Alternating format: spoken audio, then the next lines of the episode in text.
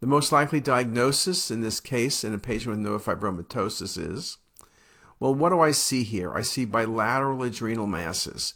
They're also cystic. Now, the one on the right and even the one on the left has an enhancing rim, so it's not adenomas.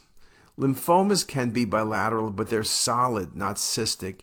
Metastatic renal cell is typically hypervascular, so that would be unlikely. And I also gave you a history of neurofibromatosis. Pheochromocytomas are bilateral in 10% of cases. One of the more common situations is in patients with neurofibromatosis. This is bilateral pheochromocytomas. Just a wonderful example of several things. One, bilateral lesions in neurofibromatosis. Two, the fact we're dealing with pheochromocytomas, and that that pheos can sometimes be cystic. So these are bilateral cystic pheochromocytomas.